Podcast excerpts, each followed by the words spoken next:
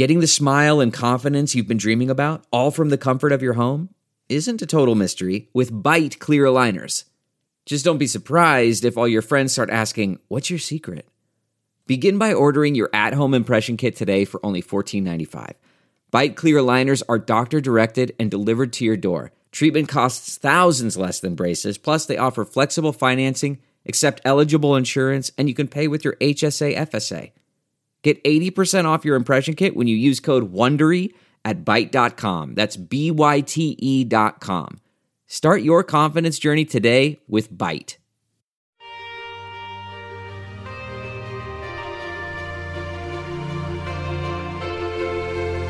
In the science revolution this week, look out as Rand Paul may be infecting America with a brand new COVID epidemic and we may have no protection. Investigative journalist Greg Palast is here on the Exxon Valdez disaster 33 years ago. He's saying, don't buy Exxon's fable of a drunken captain. We just passed World Water Day, and Rianna Eckel from Food and Water Watch drops by about the growing threat of water privatization. Stay tuned. I want to start out with Rand Paul and his fellow mask holes. I got my vaccine, by the way, yesterday. I'm speaking to you with a sore arm. These guys could be bringing us a whole brand new pandemic. I don't think it's gotten anywhere near enough attention. I wrote about it on HartmannReport.com over the weekend. A lot of people were like, What? Really?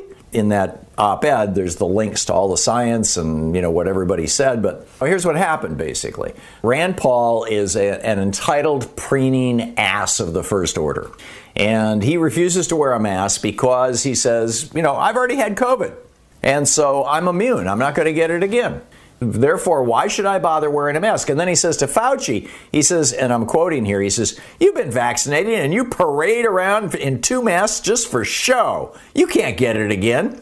There's virtually a 0% chance you're going to get it. And you're telling people who've had the vaccine, who have immunity, you're defying everything we know about immunity by telling people to wear masks who've been vaccinated.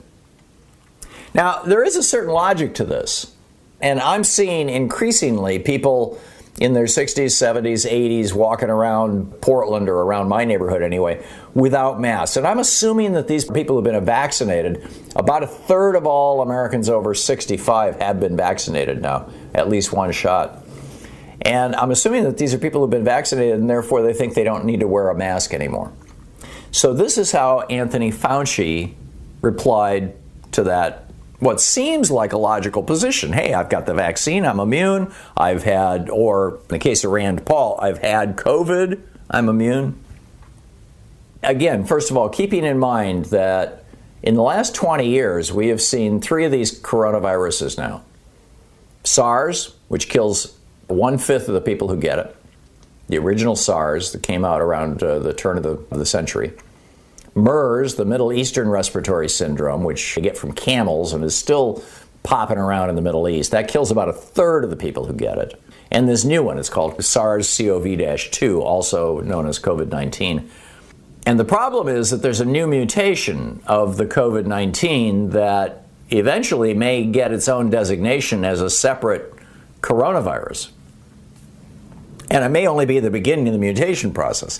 This is what Fauci told Rand Paul on live television last Thursday. He said, quote, in the South African study conducted by Johnson & Johnson, they found that people who were infected with the wild type of COVID, like, you know, you, Senator uh, Rand Paul, got, and were exposed to this variant in South Africa, the 351 variant, it was as if they had never been infected before. They had no protection. So, as I said earlier, there's a good news, bad news. The bad news is what Fauci just said there, which is that Rand Paul, even though he thinks he's, he's immune and he doesn't have to wear a mask because he's already had COVID, he could get the South African variant as if he never had it before. And the South African one is actually deadlier than the regular one. So if you've had COVID and you think you're immune and you don't need a vaccine, think twice. All right, that's the bad news. The good news is, and by the way, the South African variant is showing up in the United States. It has already popped up in a half a dozen states. And it's ripping through Europe, which is part of the reason why France is shutting down right now. You saw these protests in Germany, a lot of it being fed by foreign trolls posing as Germans, going, you know, freedom, freedom. I think they need to start spelling that word F R E E D U M B. But in any case, that's going on. But just let that sink in. Fauci said the South African variant, if you've already had COVID, no protection, as if you've never been infected before. Now, the good news is that if you've had the vaccine and you get the South African variant, it's depending on the vaccine, they've looked at three of them now. It's between 60 and 70% effective at preventing you from even getting infected with the South African variant and 100% effective at preventing you from getting so sick you end up in the hospital or so sick that you end up dead.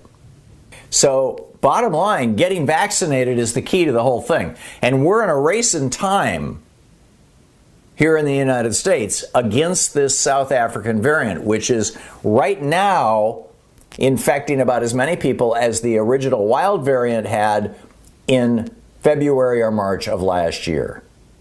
So, if we can't get people vaccinated fast enough, we're going to see another wave of this stuff, only it's going to be the South African variant, and it's going to reinfect people who've already had COVID.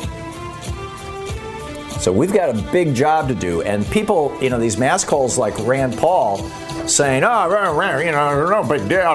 Masks, we don't need no stinking masks in Idaho, where the where the Idaho legislature, in fact, had to shut down because they had a COVID outbreak after they were cheering on these children who were burning masks because they're crazed parents who've been reading QAnon conspiracy theories. It's nuts. This is the Thom Hartmann Program. The BBC podcast on Saturday morning. Quote The COVID crisis in Europe is getting worse and quickly. This is why.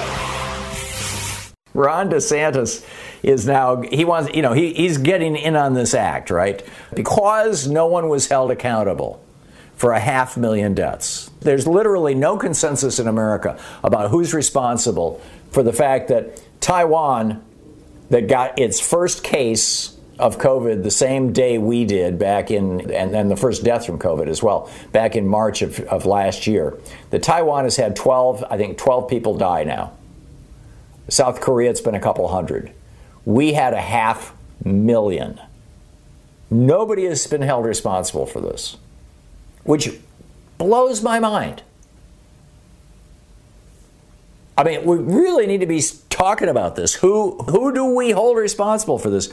Well, Ron DeSantis, Mark Sumner over at Daily Kos writes the headline: Ron DeSantis wants an award, and he deserves one for conducting the biggest cover-up of COVID-19 data. And that's what's going on. On Thursday of last week, Ron DeSantis published an op ed in the Wall Street Journal basically saying, I ignored the science. I told people they didn't need masks. I kept the state open. And now our economic activity is doing better than a lot of other states. Nya, nya, nya. And what he f- neglected to say and by the way, his policies are creating an absolute screaming crisis. You saw, you know, Miami Beach is under a two week state of emergency right now. Curfew, an overnight curfew. You know, here's DeSantis taking a victory lap after he killed 32,000 Floridians that we know of. And this is where, I mean, you know, the truth is we may have no friggin' clue how many people actually died in Florida of COVID. When the epidemic started, the pandemic started in February and March, medical examiners in the state of Florida would record the cause of death and report it to the county. And then the county would post that on their website and send the information to the state. But it was all public, right? They didn't they didn't name the people and the and the medical examiners, but they they, they listed the cause of death and the numbers.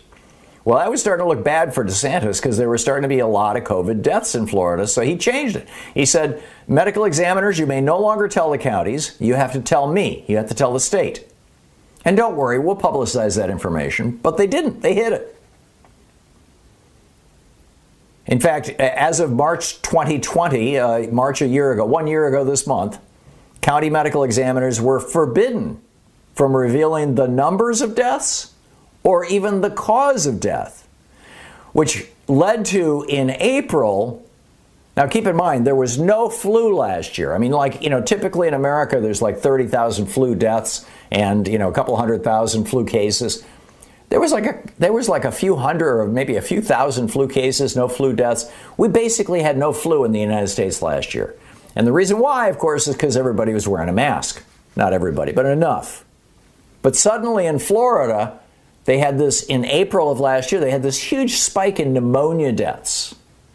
This is what Ron DeSantis and the state were calling them. These were obviously COVID deaths, but they didn't want to flag them as COVID deaths. And so they said, well, you know, it's, it's pneumonia caused by the flu.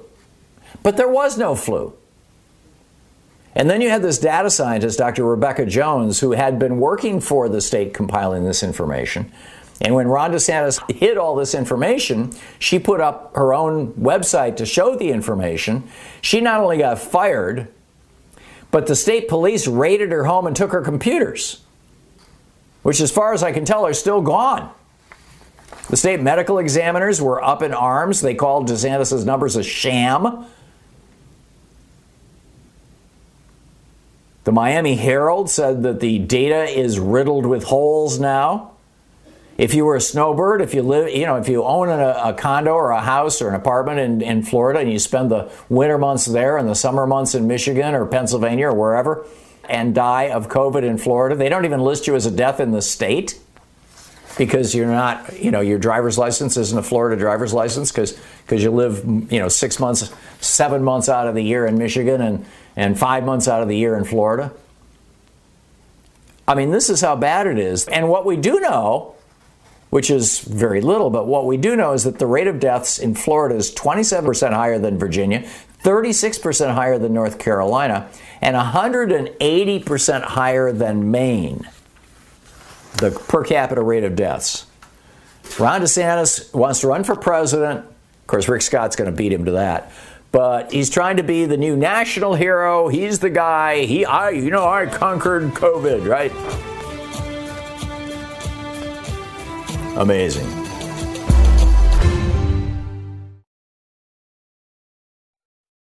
33 years ago today, the Exxon Valdez disaster happened. The myth that I think most of us believe, the story that was told, in fact, a movie was made out of it, is that the uh, captain of the ship was a drunk and therefore it, you know, ran aground and, you know, quack, quack, quack. But there's a much deeper story here. And one of the guys who was on that story at the time, 33 years ago, doing the research, publishing articles about it, is the author of Vulture's Picnic, which features the full Exxon Valdez stories. It's a, one of Greg Palast's absolutely best books. The investigative journalist, Greg Palast himself, gregpalast.com, Greg underscore Palast at Twitter. Greg, welcome back to the program. Tell us the true story of the Exxon Valdez. Yeah, uh, let me declare that I was the chief investigator for the people that owned the shoreline, the Chugach natives of Alaska. I lived up with the natives for a few years doing the investigation. Okay, uh, here's a story. There's this whole myth that there's a drunken skipper, you know, like someone at the wheel of a car who's drunk and smashes into a rock. No, he was below deck sleeping it off. That's not how that happened. You had the third mate who anyone could have taken that ship through there because they had the very first GPS system in the world on that ship. It was very easy to sail through, uh, not hit a rock. There's a big giant light on Bligh Reef. And they should have missed it, but Believe it or not, Exxon had the radar turned off. I kid you not. The radar was turned off. Why? Because it was broken. It was too expensive to fix. It's not like your $200 Garmin. We're talking a $2 million piece of equipment, which took a lot of people millions of dollars of training. They turned off the radar, Thom. The other thing is that it hit at Bligh Reef at Tatitlek Village. You have to understand the Chugach natives, uh, my clients, who I was investigating for, they were standing on the beach watching this ship come towards them and smashed into the rocks. And here's the tragedy it destroyed their village, it destroyed the 1,200 miles of coastline, it destroyed their lives. Understand, they'd cut a deal. They, the Chugach natives had given Exxon and BP the Port of Valdez a billion dollar property, and they did it for one dollar. But they said, what we care about is not your money. We want these waters to be clean and safe. You put us in charge of the safety. Number one, you must have state of the art radar, and they got Exxon to agree to it. And of course, they turned off the radar. We did mean to say, hey, listen, you got to keep the radar turned on. And the second is that you have to have safety equipment in case of an oil spill, that is at Bligh Reef, you have. It's very easy, by the way, to clean up an oil spill, Tommy. It's it's really simple. You put rubber around it, and then you get a containment ship, and you suck it out. So you put on the rubber, you suck it out, and you're done. You would have never heard of the Exxon Valdez. Exxon lied, and BP lied, and said that there was spill equipment right there at Bligh Reef, right where the ship hit. But it was a complete lie. They signed documents. It was a fraud. And even worse, they were supposed part of the deal for getting Valdez is they had hired the natives who were expert in being able to get into that icy water with special suits on to surround a ship where there's a spill. Just before the tanker hit, they'd fired the natives to save money. They never put out the equipment. They fired the natives. They were prepared and trained to surround a stricken vessel, stop the oil from flowing out, pump it out. You'd have never heard of the Exxon Valdez except that Exxon and its partner British Petroleum lied and lied and lied. And, and that's why we still know the name Exxon Valdez 33 years later. We also know the name of, what was it, Joseph, what was his last name? Joe Hazelwood. Look, you Hazelwood, shouldn't be drunk. That's right. I knew there was a wood. If you're a captain, yeah. you shouldn't be drunk. But it's not. He wasn't driving the car. He wasn't driving the vessel. Right. The problem was. Right. Yeah, he was in the back that, seat. That he was below decks uh, sleeping it off. So was the first and second mate. The third mate, he wasn't exactly expert, but they had the radar. And any 12 year old who's played a video game would know how to move that ship by following the GPS. That's all you have to do. is a right. big, giant, wide channel. But if you've got By no way, GPS, a, you've got a problem. Yeah. By the way, on top of everything else, while ExxonMobil has run big ads talking about, they actually ran giant full page ads for several years about their safe vessels because they have double hulls. Well, the Exxon Valdez had a single hull, and because Exxon and BP had successfully fought congressional demands to have every tanker out of Valdez have a double hull, they beat that and said it wasn't necessary when the tanker hit, if it had hit the reef and had the double hull, they wouldn't have lost 12 ounces of oil, let alone, we don't know how many gallons, but about 42 million gallons of oil. What was the consequence of this to Exxon other than bad publicity, which they seem to have been able to greenwash away? And what yeah, happened well, to your clients, the Native Americans there? Oh, boy. So I fought Exxon for years on their behalf with the legal team, and we uncovered this massive fraud. And they said if you make the fraud public, if you use the F word fraud, we will never give you a penny. So they gave the natives a few shekels. What they did was they bought some of the, basically bought the native land. Why? Because they actually want to use it as for oil work staging. You can still go to the Chugach lands, like the Sleepy Bay. You stick your hand in the gravel at the beach at Sleepy Bay. This is 33 years later. I've been there, by the way. I go about every 10 years. Stick your hand in the gravel and it'll come up with goo and smell like a gas station. This fantasy that nature just is an endless toilet which flushes itself clean is nonsense. So they still got the hydrocarbon. It killed it killed uh, you know their seals, the Chenega village. They lived 100% off the land. Everything was poisoned. It destroyed their way of life, and a judge ruled that the native way of life, living off the land, which they have lived off for 3,000 years, a judge ruled, he said, look, your native life is just a lifestyle choice. You know, you could always, you know, hmm. go to a supermarket, which is 100 miles away by air. So they got nothing for the destruction of their uh, of their way of life. It destroyed those villages. It destroyed those villages. It was horrendous, and it's still there. And anyone, you know, Exxon is still putting out the lie that nature cleans itself. You just again, it's just an, a toilet you can keep flushing. Because who goes up there, Thom? This is really remote. These are the last. yeah. Know, the, is any of this still being litigated, Greg? By the way, Exxon told me when I cut a deal, you would try to cut a deal with them and say, you know, buddy, we can wait you out 20 years in a courtroom. And I thought, well, that's an exaggeration. No, it was 20 years before the U.S. Supreme Court ruled and cut out 90% of the court of the jury and court judgment against Exxon. 90% of the court judgment. This is what ended, by the way, it was the case that ended virtually ended punitive damages in America. So I don't think people understand what happens with these oil spills. It is permanent destruction and you're finished. You know, these guys lie. Oil industry floats on lies. Well said. Greg Palast, investigative journalist and author. The book that carries this story is Vulture's Picnic, one of Greg's many brilliant books. GregPalast.com is the website. You can tweet him at Greg underscore Palast. Greg, you're the best. Thanks so much for dropping by today. You're welcome, Thom. That's not just the sound of that first sip of Morning Joe. It's the sound of someone shopping for a car on Carvana from the comfort of home. That's a good blend. It's time to take it easy, like answering some easy questions to get pre qualified for a car in minutes. Talk about starting the morning right. Just like customizing your terms so your car fits your budget. Mm-mm-mm. Visit Carvana.com or download the app to experience car shopping the way it should be convenient, comfortable. Ah. Delve into the shadows of the mind with Sleeping Dogs, a gripping murder mystery starring Academy Award winner Russell Crowe. Now available on digital. Crowe portrays an ex homicide detective unraveling a brutal murder he can't recall.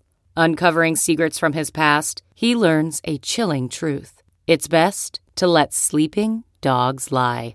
Visit sleepingdogsmovie.com slash Wondery to watch Sleeping Dogs, now on digital. That's sleepingdogsmovie.com slash Wondery. So it's World Water Day. On the line with us is Rianna Eckel, the senior organizer with the national organizing team at foodandwaterwatch.org. Rianna's Twitter handle is R I A N N A E C K E L or at Food and Water. Rianna, welcome to the program. Tell us about this uh, 2021 Water Act and the growing threat of water privatization. The Water Act of 2021 is a monumental piece of water justice legislation. It was recently reintroduced by Representative Brenda Lawrence and Representative Ro Khanna as well as Senator Bernie Sanders. And this bill is really important because it will fully fund our water infrastructure system. Our water funding peaked in 1970 it has been cut nearly 82%. And as a result, we Whoa. have a growing water affordability crisis in our country. We have increasing pollution. There are water shutoffs. Of course, the threat of privatization, as you mentioned. So, what the Water Act would do is fully fund our water infrastructure so that everyone in our country can have access to safe, affordable drinking water.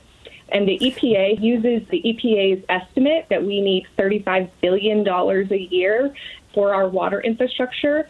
And currently, we are investing about $5 billion a year from the federal government. So there's a huge gap we need to cover right now. Absolutely. I think that Flint, Michigan got all the publicity, but the fact of the matter is number one, there's hundreds of Flints not necessarily quite as egregious or as sudden and not done for political purposes or to help big donors the way Rick Snyder did in Michigan, but there are hundreds of places where the water is not safe for children. It's still lead polluted. And I know with electricity, you had privatized for-profit electricity in California when Enron owned it, and they used that for blatant political purposes, shutting down, you know, doing rolling blackouts across the state just to justify a petition to kick Gray Davis out of the governor's mansion so they could replace him with a Republican. In this case, it was Arnold Schwarzenegger. And here in Oregon, here in Portland, tried to buy our system, and PGE refused to sell it to the city, even though the city was offering more than PGE was asking for. But they would only sell to a private entity. This is a real crisis. And we see the same thing down in Texas. With electricity, this is a real crisis. What is it like with water? How many water systems around the country are privately owned versus publicly owned? And is there any national regulation of that, or is it state by state or county by county? Nationwide, most people are served by a public utility, but private corporations are really using this funding crisis, the water funding crisis, to prey on vulnerable cities who are struggling to make ends meet. For example, I live in Baltimore, and there were a few private companies swooping around trying to buy the water system because the city has been struggling to put the investment that we need into the city. There's a lot of water main breaks, infrastructure problems, and we can see that that's happening in communities across the country. And that really all stems from the fact that when the federal funding for our water systems disappears, those systems have to use rate increases in order to make up the funds that they need. So as our infrastructure is crumbling, utilities have to raise rates higher and higher and higher. And so now, especially there's concerns that after this coronavirus pandemic, so many municipal governments are struggling to make ends meet, and private companies know offer what seems like incentives or good deals for municipalities offering a lot of upfront cash to buy their water systems. But of course, we know that private companies are beholden to their shareholders. They're working to make their profits, and they charge on average 59% more than municipal water services. And it also leads to declining quality of water because they are cutting corners to maximize profits, as well as lost union jobs um, and declining customer service in general. So it's really a huge problem um, when you know private corporations seek to profiteer off of something that we all really need as a basic human right. A lot of the regulation is done state by state level, and there are even some pushes in states that the private water industry is pushing state legislation to make it so that if they purchase a system, they can then use the cost that they spent buying that system to justify later rate increases. So they can make up all of that money directly from ratepayers. So it's a huge yeah scam, and it's a just a profiteering yeah. motive for them, and it's customers. Yeah, electric utilities run run that same scam too. We're talking with Rianna Eckel, the senior organizer with the national organizing team at FoodAndWaterWatch.org, FoodAndWaterWatch.org. I don't recall if it was when I was living in New Hampshire or when I was living in Vermont, but one of those two states 20 years ago or thereabouts. One of these companies, and I think it was Nestle's, came into town and bought, you know, a couple hundred acres and said, okay, we own this land, so we're going to set a drill up here and we're going to drill down into the water table and pump out like a million gallons of water a day to send off to our bottling plant. And people in the state freaked out and got it stopped, as I recall. But there's a huge kerfuffle around this. But this has happened in other states where they say, well, we own the land, therefore we can take all the water we want out from underneath it, even if it runs people's wells dry and things. Is that a piece of this, or is that a whole separate issue? Yeah, that is a, a whole separate issue. Um, the Water Act really just focuses on restoring funding to our municipal systems and working to really support public water systems to make sure that you know everyone can have access to safe, affordable public drinking water. Of course, right. private companies um, taking advantage of you know land rights and um, creating bad contracts with municipalities is still um, something that we need to fight. But the Water Act is really um, just looking to make sure that we can reinvest in our water system and and make sure that right. we can uh, put the money that we need to so that people can have safe water. Okay, so to the Water Act. Who are the sponsors? Where is it at? Presumably in the House. What are the probabilities of passage? What's going to happen when it hits the Senate? And what can people who are listening right now who would like to see water in the United States once again become safe and clean and, and reasonably affordable do? Those are great questions. So the bill has been introduced by Representative Brenda Lawrence from Michigan um, and Representative Ro Khanna from California. And Senator Sanders is introducing the bill in the Senate. Bill number is H.R. 1352. It has just been reintroduced a few weeks ago, but we're really going to be using this opportunity now that the COVID, the last COVID relief bill has passed you know, the president and the House and the Senate is they're focusing on an infrastructure bill. And of course, people may think of roads and bridges when you think of infrastructure, but water is a huge part of that as well. So we are going to be pushing for tenants of the Water Act to be included in that infrastructure package because, mm-hmm. you know, investing in our water system, there's studies that show the Water Act could create up to a million jobs across the country. So it's a solution that we need now for safe water and, you know, to help the economy recover after the global pandemic has subsided. And so if people want to make sure that everyone has access to safe, affordable public drinking water, the best thing to do is to reach out to your representatives and to your senators and urge them to co-sponsor this bill. And the phone number for Congress is 202 225 or 224. Either one will get you there. 3121. 202 224 3121. And you can learn all about it at foodandwaterwatch.org. Rianna Eckler, thank you so much for dropping by today. It's great talking with you. Thank you so much for having me. My pleasure. Nice meeting you.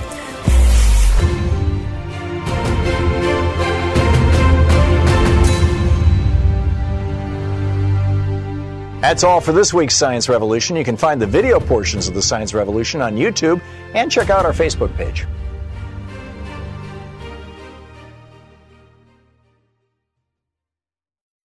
Look around. You can find cars like these on AutoTrader, like that car riding your tail. Or if you're tailgating right now, all those cars doubling as kitchens and living rooms are on Auto Trader too. Are you working out and listening to this ad at the same time? Well, multitasking pro, cars like the ones in the gym parking lot are for sale on Auto Trader. New cars, used cars, electric cars, maybe even flying cars. Okay, no flying cars, but as soon as they get invented, they'll be on Auto Trader. Just you wait. Auto Trader.